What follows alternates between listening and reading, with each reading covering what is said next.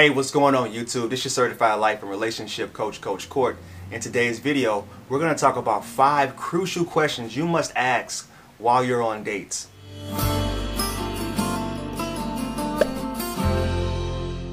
Thank you for sticking around. If this is your first time viewing me, do me a favor and subscribe to the channel by clicking that subscribe button and ringing the bell so you're notified for all the newest content.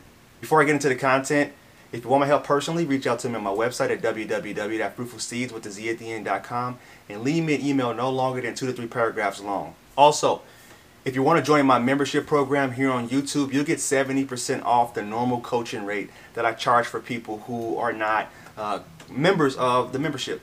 So, take a look at that, go to my homepage, click the join button, join the Harvest membership, and that'll be the one that'll get you coaching for the month. In today's video, we're going to talk about five questions you must ask. And these are crucial questions that you have to ask a person when you're on dates, whether it be the first date, whether you've been dating for a couple weeks.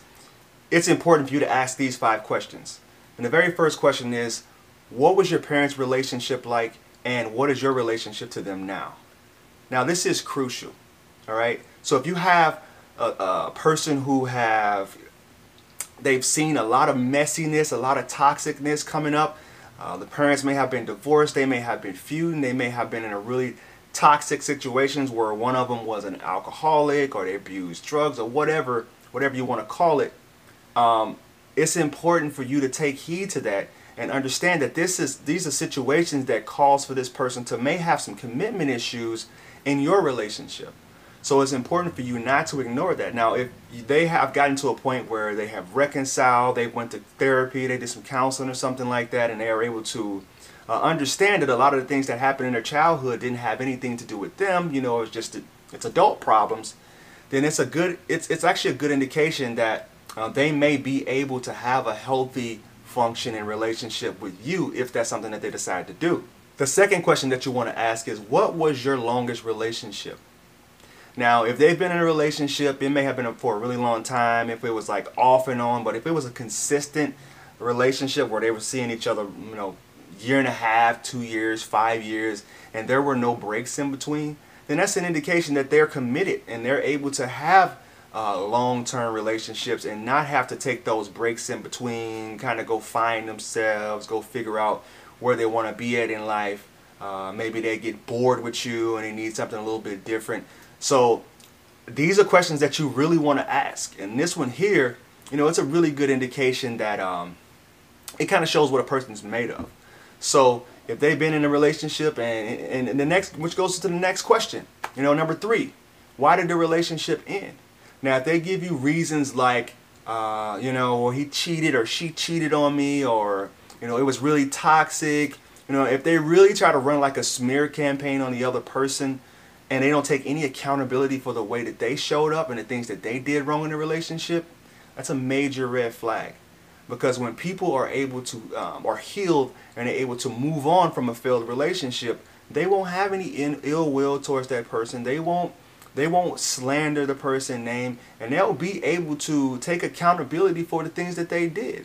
You know, what a healed person would say, is you know the relationship just wasn't really going anywhere. Uh, I didn't see it going the distance. I didn't see it being something that I can see myself being for a really long time. You know, I have no ill will toward that person. I wish them all the best. That's a good indication that they they're healed.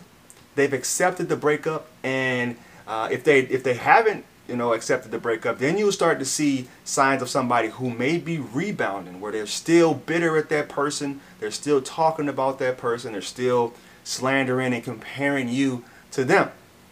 So you want to be careful about that. That's a really important question that you want to ask. Now, the next question that you want to ask, it may sound a little bit silly, but I see a very uh, strong correlation between uh, having a healthy relationship and what their job history was. So the next question is, what's your career like? What was your job history? Did you go to school? Did you drop out? Did you finish? Did you complete college? This is something that employers look at whenever they're thinking about hiring somebody. If they go on Facebook and they see a bunch of different jobs, there was like left here at so and so, left here was here from so and so to so and so. They don't want to see, they don't want to hire somebody who's not able to stick it out at a certain place. And I've seen a heavy correlation between people who can't keep a steady job and not being able to stay in a relationship that goes the distance or that becomes healthy. It's going to be a toxic thing. When this is where you see the on and off again, you know, they kind of get bored. They're not able to commit for long periods of time. So if you ever come across somebody and you see that they're like just kind of like a drifter, they've been through a bunch of different different short-term relationships, you know, your little your spidey sensors should be tingling. You should be wondering whether or not this person is going to be worth even taking out for another date. And the last one, before I get into it, go check out my book on Amazon. It's five bucks. I'll leave that in the, the link in the description below. You can also get the uh, audible version, audible version for free. It's 30 minutes. It's narrated by yours truly. Just a little thank you for the content that I put out there, and it's also my story. I, I talk about how I got into the world of relationship and life coaching. Uh, appreciate that. And the last question that you want to ask: Why are you single? This should be number one, but kind of take your time on it. You know, they may offer it up to you right away where you don't even have to talk about it. You know, I know with dating apps, you kind of get all this stuff out of the way over dating apps when you're talking, you're texting. This is why I don't like too much texting because it takes the mystery out of dating because the magic happens in person. You want to be able to get a person and look them in their eyeballs in the, in the windows of their soul and ask them these questions, you know, and check their body language, see how they're responding to the questions you know, if they get a little elusive, a little dismissive, may look to the side. You know, those are indications that, all right, this person may not be telling the full truth. So ask them why they're single. You know, a good response would be like, you know, I haven't had, I haven't came across anybody. Um, you know, I, I've been focusing on my career. Uh, I've, I've had a lot going on, you know, being a single mom or being uh, somebody who was going through school.